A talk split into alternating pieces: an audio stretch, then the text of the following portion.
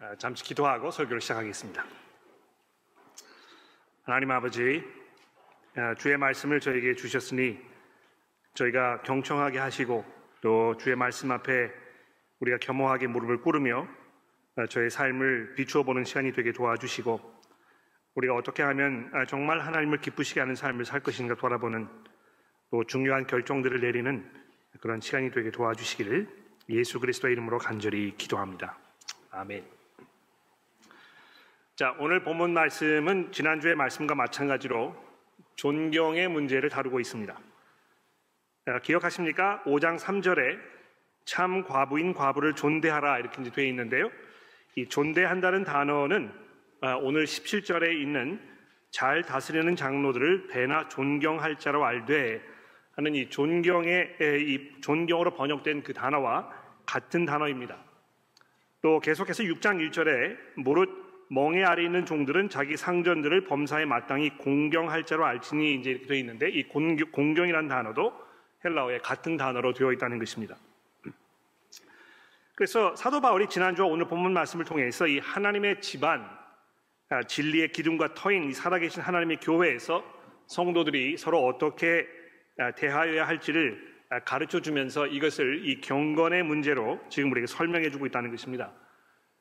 우리가 누구를 존경해야 되는지, 왜 그렇게 해야 되는지, 존경하는 마음이 실제 삶에서 어떻게 표현돼야 되는지 등의 이 구체적인 그런 모습들을 이제 본문을 통해서 잠시 후에 살펴보게 되겠습니다만, 우선 성경이 이 경건의 모습에 대하여 말씀하면서 이 존경의 문제를 언급하고 있다는 사실에 우리가 주목하지 않을 수 없습니다. 아, 개혁 개정 성경이 이제 같은 단어를 존대, 존경 또는 공경이라는 그 서로 다른 세 단어로 이제 번역을 해 놓았는데요. 물론 이 단어들이 기본적으로 아, 유사한 그런 의미를 담고 있기는 합니다만 각자 그 풍기는 뉘앙스에 약간의 차이가 있습니다. 생각해 보십시오. 아, 참 과부인 과부를 존대하라 이렇게 되어 있는데 그 대신에 참 과부인 과부를 존경하라 이제 이렇게 번역을 하였다면 과부를 존경하라는 말이 무슨 뜻인지 금방 이해가 되지 않을 수 있을 것입니다. 아, 존경이라는 말은 국어 사전에 보시면 누구의 인격이나 사상, 행위 등을 받들어 공경함이라고 되어 있는 것처럼 나보다 뛰어난 사람을 떠 받들고 또 감탄하는 것을 말하기 때문입니다. 아, 참 과부에 대한 바울의 설명을 여러분 아마 기억하시겠죠? 일반적으로 세상에서 사람들의 눈에 존경을 받을 만한 자격을 갖춘 사람으로 여기지 않는 이런 사람들을 사도 바울이 아, 참 과부라고 이야기하면서 그들을 존경하라 이제 이렇게 얘기하고 있는 것입니다. 아, 우리 사회에서는 기본적으로 높은 지위와 또 위치에 있는 사람이어야 존경을 받을 가치가 있다고 또 그래서 일반적인 사람들은 가지고 있지 않은 덕망이나 업적이 있어야 존경을 받을 만한 가치가 있다고 생각을 합니다. 그래서 나보다 아래에 있다고 뭐 이것이 연령이든지 간에 또 학력이나 재력이나 이런 기준으로 평가했을 때 나보다 아래에 있다고 생각되는 사람이면 보통 그 사람을 무시하는 모습을 보이는 것이 사람들의 기본적인 삶의 접근 방법입니다.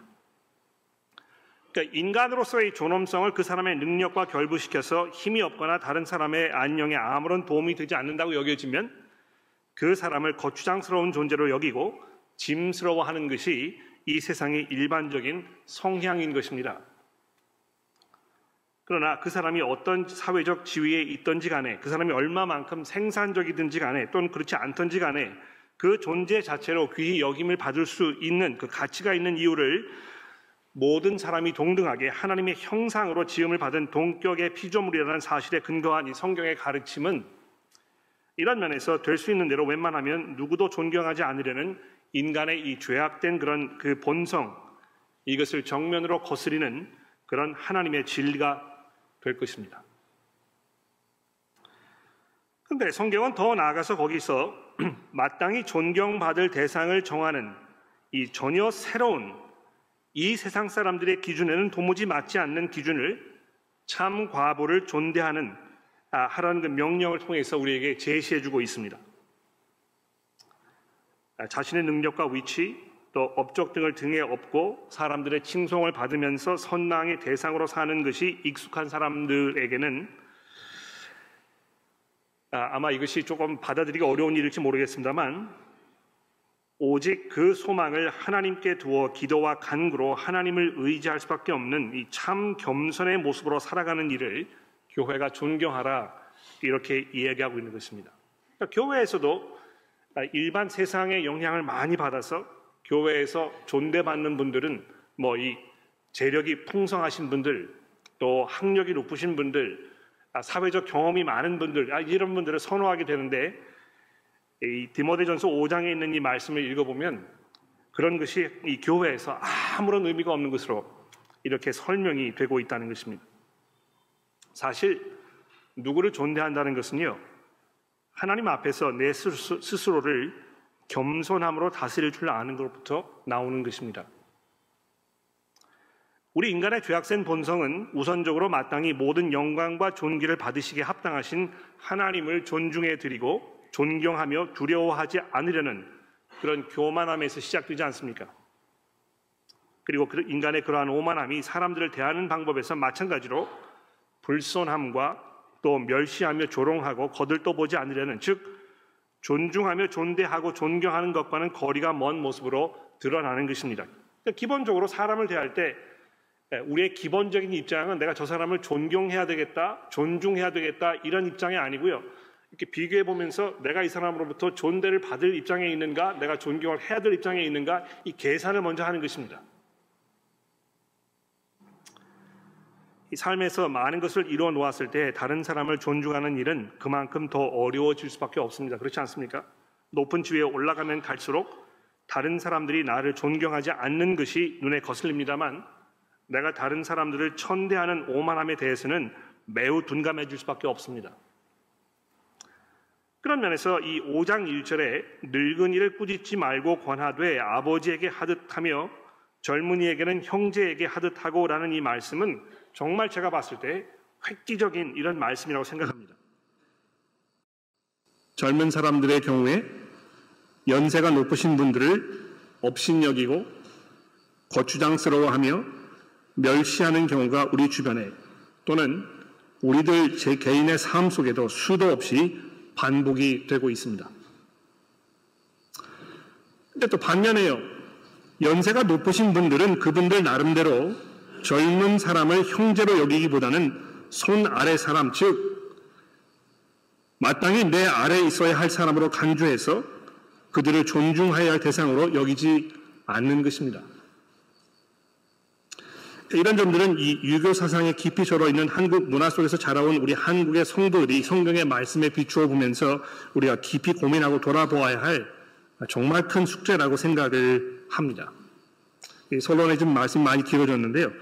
이런 이슈들 우리가 염두에 두면서 이제 오늘 본문 말씀을 우리 함께 다시 한번 자세히 살펴보도록 이렇게 하겠습니다. 자, 17절에 보십시오. 잘 다스리는 장로들을 배나 존경할 자로 알라는 이 말씀으로 본문이 시작이 되고 있습니다. 아, 한국 교회에는 이제 장로교의 영향을 많이 받고 있기 때문에 본론에서 장로라는 단어가 등장했을 때 아, 곧바로 교회 당회를 구성하는 일원으로 선거를 통해서 선출돼 가지고 안수를 통해서 은퇴할 때까지 받는 그 직분 또는 그 직분이 주어진 사람을 생각하게 되어 있습니다. 아마도 주중에 이제 세워지기 그룹을 통해서 이 본문 말씀을 생각해 보신 분들 경우에는 아마 많은 시간을 할애해 가지고 제 짐작인데요. 많은 시간을 할애해서 예전에 다니시던 교회의 모 장로님을 또는 평소에 잘 알고 지내신 장로님 한 분을 생각하면서 겪으셨던 일들을 많이 나누셨을 거라 생각해요.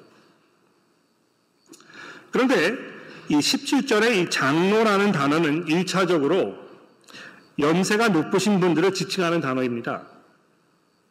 그러니까 5장 1절에 이제 늙은이를 꾸짖지 말라 이렇게 되어 있는데 거기에 사용된 똑같은 단어가 17절에 사용되고 있는 것입니다. 이 5장 1절에서 늙은이를 꾸짖지 말라고 번역을 했으면 17절에서도 역시 잘 다스리는 늙은이를 배나 존경할 자로 알되 이렇게 번역하는 것이 일관성 있게 번역하는 것일 것입니다.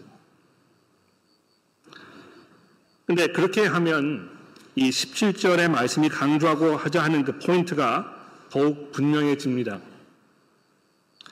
연세가 높으신 분들을 교회가 존경, 존중하라는 것입니다. 그래서 아마 이 늙은이라는 표현부터 바꿔야 되지 않을까요? 이 단어 속에는 연세가 높으신 분들을 약간 조롱하는 그런 그 뉘앙스가 담겨 있는 거라고 생각이 되는데요. 마치 우리말 속에 그 비속어 중에 이제 꼰대라는 말이 있지 않습니까? 그렇죠?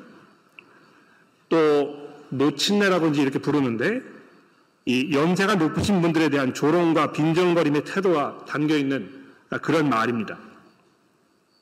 물론 이런 표현을 사용하는 젊은 세대 입장에서는 이 기성세대 분들이 권위주의적인 사고를 가지시고 사람들에게 젊은 사람들에게 아, 이렇게 모래하게 되어온 그런 악습에 대한 이제 보복이라고 이거를 이제 정당화하시겠습니다만 본문은 17절에서 기본적으로 연세가 있으신 분들은 그 분들이 어떤 분들이든지 간에 내가 그분들로부터 어떤 대접을 받았든지 간에 이것을 막론하고 그분들을 존중해 드리는 것이 합당하다는 그런 말씀이라는 것입니다. 어떤 분들은 이 존경이나 존중은 그렇게 해드리고 싶은 자격이 있어야 할 것이 아니냐 이렇게 반문을 하실 것 같아요. 그러나 그렇게 느껴지지 않는 분들이 계신다고 해도 그분들을 향해서 존중하는 마음을 갖는 것이 참 경건의 모습이라는 것입니다. 그러니까 이런 마음을 가지고 계신다면 그러니까 이렇게 예, 존중해야 할 분을 바라보면서 존경하는 마음이 들지 않는 것은 저 사람이 그런 자격이 없다고 생각이 되는 것인데 이제 그런 마음이 드시는 분들이라면 예수께서 마태복음 7장에서 하신 말씀을 기억해 보십시오. 어찌하여 형제의 눈 속에 있는 띠는 보고 내 눈 속에 있는 들보는 깨닫지 못하느냐. 이 말씀을 우리가 새겨 들어야 할 필요가 분명히 있다고 생각이 듭니다.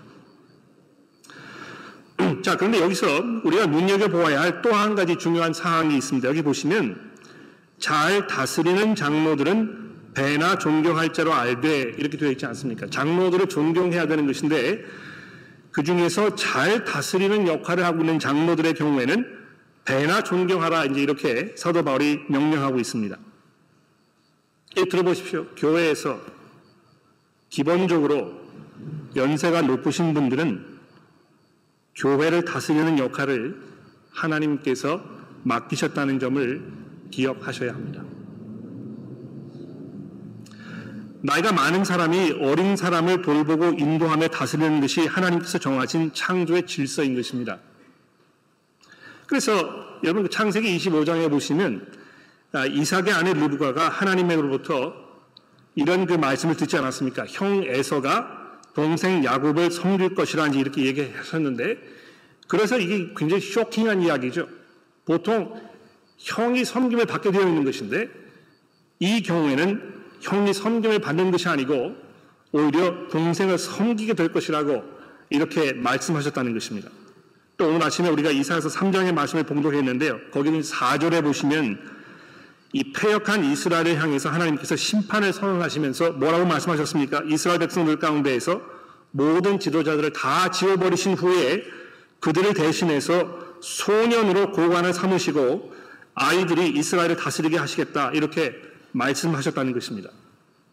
그러니까 애송이들이 이, 이, 지도자의 역할을 하는 그래서 정말 어, 막이 그 아, 오합지졸이 되는 이런 상황을 생각해 보십시오. 나이가 들어가면 갈수록 그래서 믿음의 깊이가 깊어지고 신앙의 연륜이 쌓여서 참 경건의 훈련으로 견고해진 견고하게 세워진 그 신앙이 있는 분일수록 그 분들에게는 교회를 돌보고 다스려야 할 책임과 의무가 있는 것입니다. 이 교회를 보살피고 돌보는 역할도 일반 직장에서 은퇴하는 것으로 생각을 하셔서 나는 이제 할 만큼 했으니까 나는 그만하고 젊은 사람들에게 넘기는 일, 아, 일을 넘기는 것이 아, 더 합당하다 이렇게 해서 이제 뒤로 물러나시겠다 생각하시는 분들이 종종 아마 있을 것입니다. 물론 연세가 높아지실수록 육체적으로 감당해야 하는 아, 그런 그 힘을 사용해야 하는 일은 더 이상 하시기 어려울 겁니다. 그러나 연세가 있으셔서 교회의 연장자가 되신 분들로부터는 교회가 신앙의 지혜를 기대하고 경건의 삶을 아, 그 본을 배우기 원하며 그분들로부터 지혜를 구하고 그분들 따라가는 이런 그 은혜 가운데 있기를 원할 것입니다. 그 교회 안에서 아, 물론 뭐 그 봉사 일을 많이 하는 문제를 떠나서 아, 교회 어른으로서 아, 이렇게 사는 것이 경건한 삶이라는 것을 자기의 삶을 통하여 보여줄 수 있는 이런 분들이 계신다는 것은 교회에 얼마나 큰 축복이고 또 감사의 제목인지 모를 것입니다. 그러나 그렇지 않다고 생각해 보십시오. 교회 연장자분들이 많이 계시는데요. 그분들이 아무런 삶에 본이 되지 아니하고 굉장히 생각하시는 것이 아, 미흡하고 아, 성경적이지 아니하고 이 세상 사람들과 봤을 때 별반 다르지 아니하고 이런 모습이 계속 반복되는 그런 상황으로 교회가 가고 있다 생각해 보십시오. 그들로부터 아무런 신앙의 지혜를 기대하기 어렵고 삶의 본을 바라볼 수 없는 아, 그런 상황에 있다면 이것은 교회로서 큰 재앙일 것입니다. 젊은 사람들의 경우에도 지금 우리의 삶을 바라보면서 내가 나이가 들었을 때 교회의 연장자가 되었을 때 내가 어떤 모습으로 살 것인가? 과연 내 뒤에 오는 젊은 사람들이 나의 모습을 보면서 하나님께 감사하고 삶의 참 지혜의 모습을 보고 배우면서 아, 저렇게 사는 것이 경건한 삶의 모습이구나. 나도 나이가 들면 저런 모습으로 살아가야 되겠다. 이런 그 삶의 도전과 격려가 되는 그런 자리에 나아가야 되겠다고 자기 자신을 아, 추스르고 또 훈련하고 계십니까?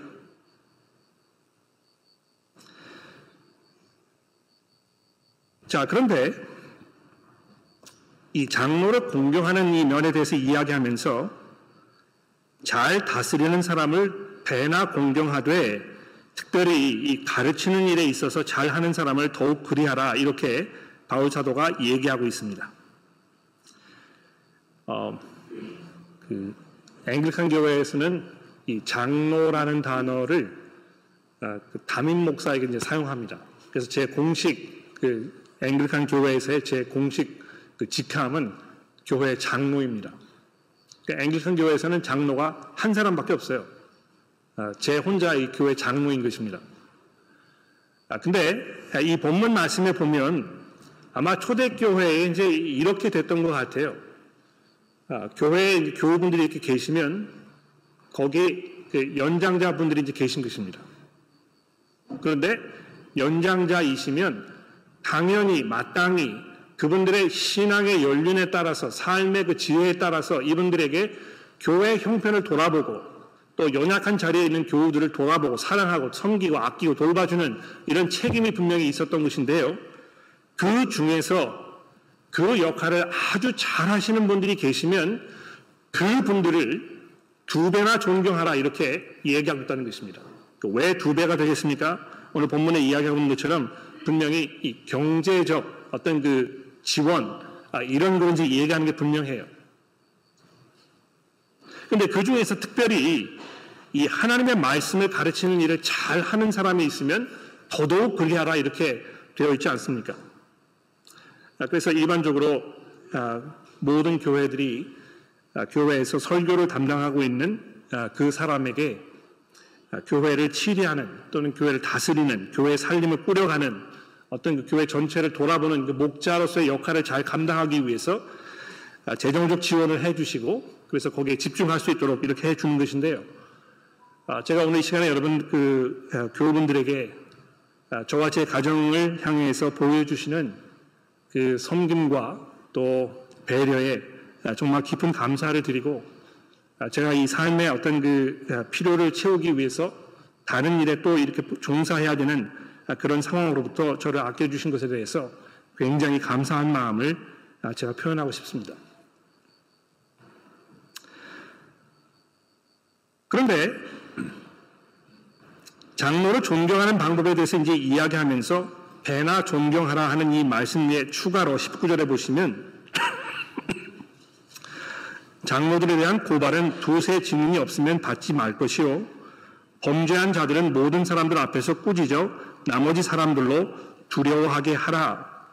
아무에게나 22절입니다. 아무에게나 경솔히 안수하지 말고 다른 사람들의 죄에 간섭하지 말며 내 자신을 지켜 정결하게 하라. 이렇게 하면서 이 장로들에 대한 이 공적 평가 문제에 대해서 사도 바울이 계속 말씀하고 있습니다. 장로를 존경하는 것이 마땅한데요. 그것과 마찬가지로 동시에 존경받을 자리에 있기 때문에 이 사람들에 대한 공적인 평가가 굉장히 중요한 것이라고 사도 바울이 얘기하고 있다는 것입니다. 아무래도 사람들 앞에 자기 자신을 내세워야 하는 그런 역할이 있기 때문에 장로가 되게 되면 더 많은 시선을 받게 마련이고 더 그만큼 삶에 대해서 자세하게 사람들이 들여다보게 되어 있습니다. 그래서 아마 그 장로들에 대한 어떤 그 섭섭함 또는 장로들의 잘못에 대한 어떤 그 검증 이런 것이 한편으로는 당연한 것이고 그러나 마찬가지로 동시에 이것이 합당치 않은 경우가 종종 발생할 수 있다는 것입니다. 그래서 사도 바울이 그런 경우가 생겼을 때 섣불리 이것을 인정하지 말고 두세 증인이 없으면 받지 말라. 이 장로를 존경하는 방법 중에 하나인 것입니다. 아, 그런데 우리가 여기서 주목해야 될 것은요. 물론 이제 그게 중요한 부분이긴 합니다만 20절의 말씀을 주목해 보십시오. 장로들로 아, 임명을 받았는데 인정을 받았는데 그 중에서 범죄한 것들이 밝혀지게 되면 어떻게 할 것인가 이 문제에 대하여 바울 사도가 이야기하고 있습니다. 모든 사람들 앞에 꾸짖어 나머지 사람들로 두려워하게 하라 하는 이 20절의 말씀을 우리가 주목해 보지 않을 수 없습니다. 이만큼 교회를 보살피고 책임지고 다스려야 하는 역할을 맡은 사람들에게는 그만큼 더 큰 책임이 요구된다는 것입니다. 물론 아, 장로로서 삶에 아, 흠이 없고 또 다른 사람들의 아, 그 시선에 논하지 않는 모습으로 사는 것이 당연하겠습니다만 어떤 정도의 잘못이 있어야 여기 본문 말씀이 이야기하는 것처럼 모든 사람들 앞에서 그 사람을 꾸짖어 다른 사람들로 두려워하게 할 것인가 이 문제에 대해서 우리가 조심스럽게 살펴보지 않을 수 없습니다. 사실 저희 집에 오셔서 저와 함께 일주일 정도 살아보시면 제가 얼마나 흠이 많은 사람인지 얼마나 잘못이 많은 사람인지 드러나게 될 것입니다. 아, 저희 집사람에게 물어보십시오. 저희 아들에게 물어보셔도 마찬가지일 것입니다. 도대체 어떤 경우에 이 모든 사람들 앞에서 꾸짖음을 받아야 할 만한 그런 잘못이 되게 되는 것인가? 아, 그 점을 생각하면서 그 두 번째 부분을 보십시오. 나머지 사람들로 두려워하게 하라. 즉, 사람들로 하여금 자기의 삶을 돌아보면서 하나님께서 죄의 문제를 얼마나 심각하게 여기시는지에 대하여 돌아볼 수 있는 그런 상황과 여건이 마련된다면 이렇게 하는 것이 맞다는 것입니다. 존경을 받는 것이 맞지만 동시에 엄청난 책임이 주어져 있기 때문에 교회로 하여금 마치 경건하게 사는 사람들의 모습을 보면서 참된 삶이 무엇인지를 보게 하는 것처럼 그러한 삶을 살지 않았을 때에 하나님께로부터 얼마나 큰 문책을 받을 것인지에 대해서 역시 본을 보이게 하라고 바울 사도가 말씀하고 있는 것입니다. 그래서 22절에 아무에게나 경솔히 안수하지 말라 하는 말씀이 있는 것 같아요. 그런데 여기에 더해서 역시 마찬가지로 24절에 어떤 사람들의 죄는 밝히 드러나 먼저 심판에 나아가고 어떤 사람들의 죄는 그 뒤를 따르나니 이와 같이 선행도 밝히 드러나고 그렇지 아니한 것도 숨길 수 없느니라 이 말씀을 바울 사도가 얘기하고 있는 것입니다. 그러니까 누구에게 장로의 역할을 줄 것인가? 이 사람이 이것을 잘 감당할 수 있을까 못할까? 여기에 대해서 많은 고민이 있게 될 텐데 어떤 면에서 이 사람이 앞으로 어떤 경건한 삶을 살 것인가 이것을 판단하는 일이 쉽지 않다는 것입니다. 많은 경우에 이 사람의 잘못은 당장 드러나지 아니하고 훨씬 나중에 드러나는 경우도 있다는 것입니다. 그러니까 이 사람이 이 역할을 맡아가지고 이것을 잘 할 수 있는가 없는가에 대해서 고민이 생기고 거기에 대해서 염려가 있고 선뜻 마음이 내키지 않으면 아마 안수하지 않는 것이 마땅하겠죠. 그런데 어떤 경우에는 안수를 줘야 되겠다는 그 당시에 정말 이거를 잘 할 수 있는 것처럼 보여서 우리가 그 깊은 신뢰 속에서 아, 이 역할을 맡겼는데 나중에 보게 되니까 그렇지 않았다는 그래서 이 사람의 죄가 그 훨씬 나중에 그 사람을 따라오는 이런 경우가 있다는 것인데요.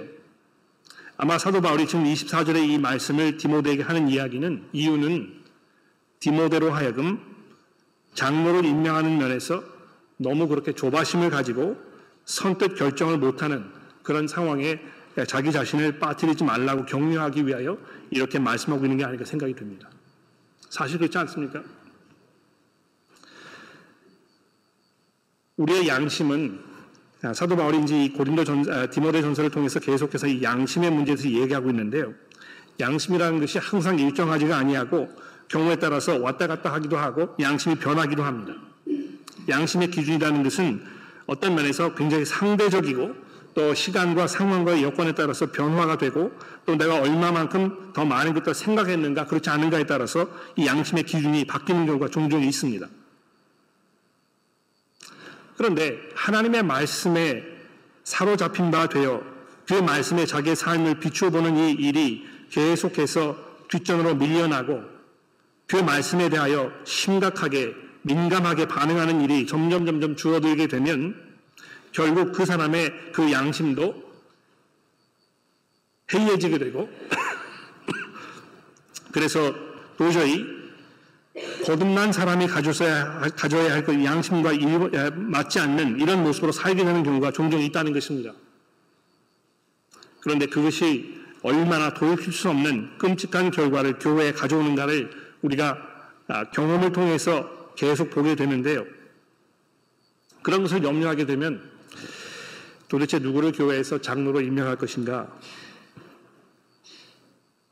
그런데 그렇게 염려하지 말고 지금 우리가 주어 있는 이 상황 속에서 하나님께서 주신 이 양심에 근거하여 임명하는 사람이나 임명받는 사람이나 이 일의 심각성을 깊이 이해하면서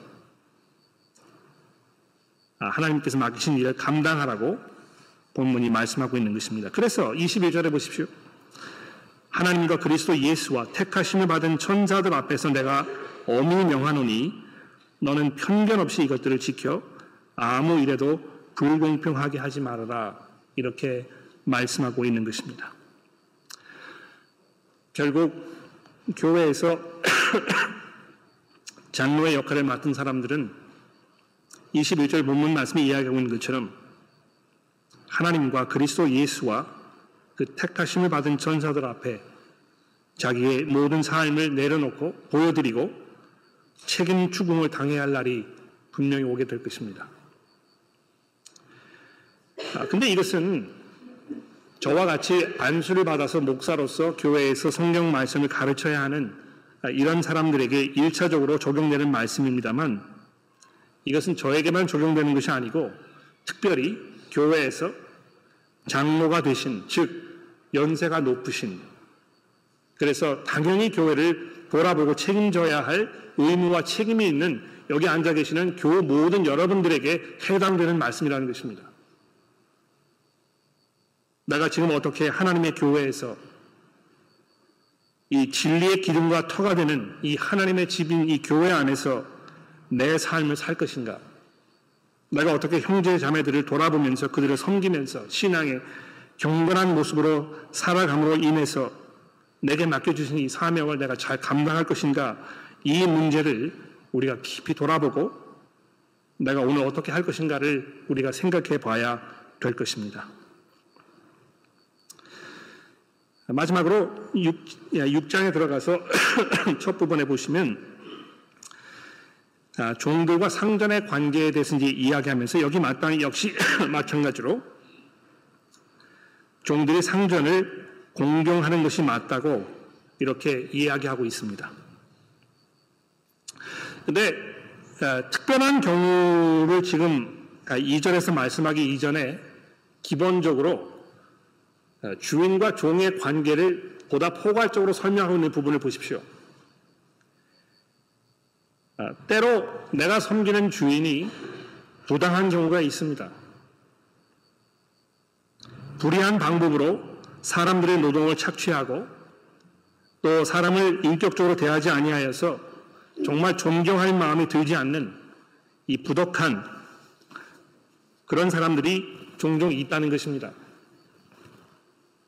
그런데 1절 말씀에 사도 바울이 이 종들의 상전을 공경해야 되는 경우를 이야기하면서 마땅히 정의롭게 공, 아, 공정하게 사람들을 인격적으로 대하는 상전들을 공경할 자로 여기라 이렇게 이야기하지 아니하고 이 전체를 다 포함해서 얘기하고 있다는 것입니다. 자, 우리가 이 경건에 대해서 생각하면서 내가 마땅히 그 보상을 받을 만한 그런 상황 속에 있을 때 내가 이 사람을 존경해야 되겠다는 생각이 들게 되면 이미 이것은 성경적으로 맞지 않는다는 것입니다. 근데 이것이 어떤 면에서 그 원칙적으로 생각하면 이 종과 상전의 경우뿐만이 아니고요. 아, 정부와 시민의 관계에서는 마찬가지입니다. 하나님께서 아, 모든 그 높은 자리에 있는 분들을 하나님의 그 권위로 세우셨다 말씀했기 때문에 우리가 정부에 순종하는 것이 맞다고 성경이 기본적으로 이야기하고 있는데요. 이것도 사실 뭐그 어, 나중에 이제 뭐 우리가 베드로 전서를 다룰 때 좀 더 깊이 한번 이야기해 볼 필요가 있겠습니다만 원칙적으로 따진다면 우리가 이 사회에 살고 있는 시민으로서 우리의 시민의 도의를 잘 감당해야 하는 그런 책임과 역할이 분명히 있지만 동시에 하나님께서 정해놓으신 이 창조의 질서에 따라서 내가 마땅히 공경하고 순종해야 할 사람들에게 순종하려는 마음이 있는 것, 기본적인 그 성향을 가지고 있는 것, 이것이 옳은 것이라는 것에 대한 그 출발점으로부터 시작하는 이 마음, 이것이 우리에게 중요하다는 것입니다. 물론 상황과 경우에 따라서 아, 정말 도저히 이 정부에 순종할 수 없는 경우가 벌어질 수 있을 것입니다. 그러나 우리의 기본적인 마음이 어떻게 해서든지 간에 아, 권력을 쥐고 있는 사람들을 향해서 아, 불순종하려는 마음으로부터 시작하려는 그런 그 기본적인 입장을 가지고 있다면 이것은 별로 그렇게 경건한 삶의 방법이 아니라는 것을 본문 말씀이 이야기하고 있다는 것을 기억해 보십시오. 특별히 2절 말씀을 보시면 이 믿는 상전이 있는 경우를 지금 사도 바울이 이야기하고 있는데요. 아, 그 주인과 종의 관계에서 믿는 사람이 내 주인인 경우에 아, 이 사람에게 아, 좀더 뭐 내가 좀덜 아, 열심히 해도 이 사람이 나를 충분히 이해해 주지 않겠는가 이런 생각을 가지고 있다면 이것이 절대적으로 오해라고 사도 바울이 이야기하고 있는 이 부분을 주목해 보십시오. 상전을 형제라고 가볍게 여기지 말고 더 잘 섬기라는 것입니다. 근데 그 이유가 아주 기가 막혀요. 이는 유익을 받는 자들이 믿는 자요 사랑을 받는 자이기 때문이다. 그러니까 이게 이제 이 사고의 전환이 일어나야 되는데요. 아, 믿는 사람이 내 그 상전이면 내가 조금 덕을 보게 되겠다. 내가 좀 그 덜 일해도 내가 조금 이렇게 뭐 그 시간에 좀 늦게 오고 일찍 가도 열심히 일하지 않아도 좀 너그럽게 대줄 줄 것이다. 내가 이 관계로부터 얻는 어떤 그 혜택이 있을 것이다. 이제 이렇게 생각하게 되어 있습니다. 그런데 사도 바울은 이래서 뒤집어 가지고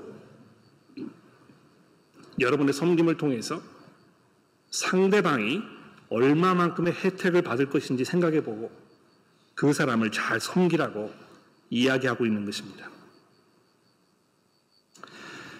아, 이 본문 말씀 우리가 생각해 보면 사도 바울은 단순히 여기에서 어떤 그 도덕적이고 윤리적인 아, 이런 그 삶의 방법을 제시하는 것이 아니고 거듭난 하나님의 백성으로서 우리가 가져야 할 새로운 가치관과 새로운 삶의 좁은 방식에 대하여 말씀하고 있는 것입니다.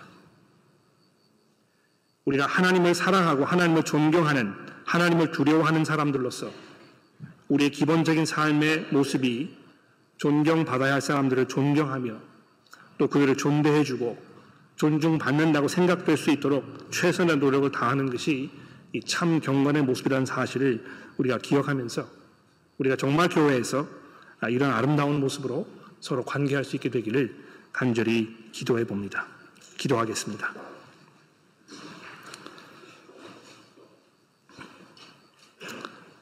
하나님 아버지,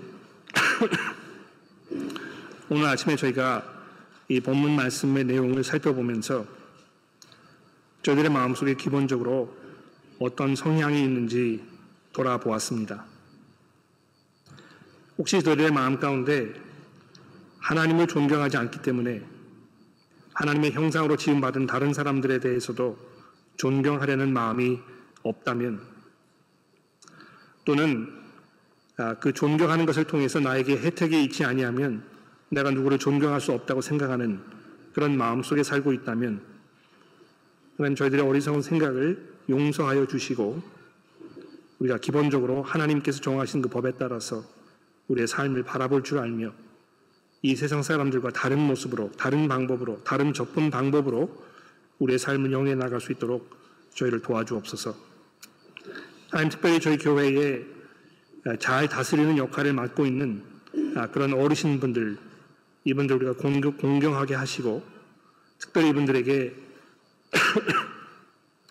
말씀에 순종하는 삶의 모습을 통하여 우리들에게 격려가 되고 위로가 되시는 분들이 계시다면 그분들을 더더욱 존경하고 신뢰하는 저희가 되게 도와주시고 우리 교회는 모든 성도 여러분들이 언젠가 교회에서 장로의 입장에 될 사실을 기억하면서 내가 지금 현재 어떤 모습으로 내 자신을 훈련해 나갈 것인가를 깊이 고민하고 훈련하는 저희가 모두가 될 수 있도록 우리 모두를 인도하여 주옵소서.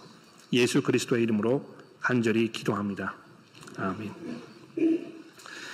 아, 이 시간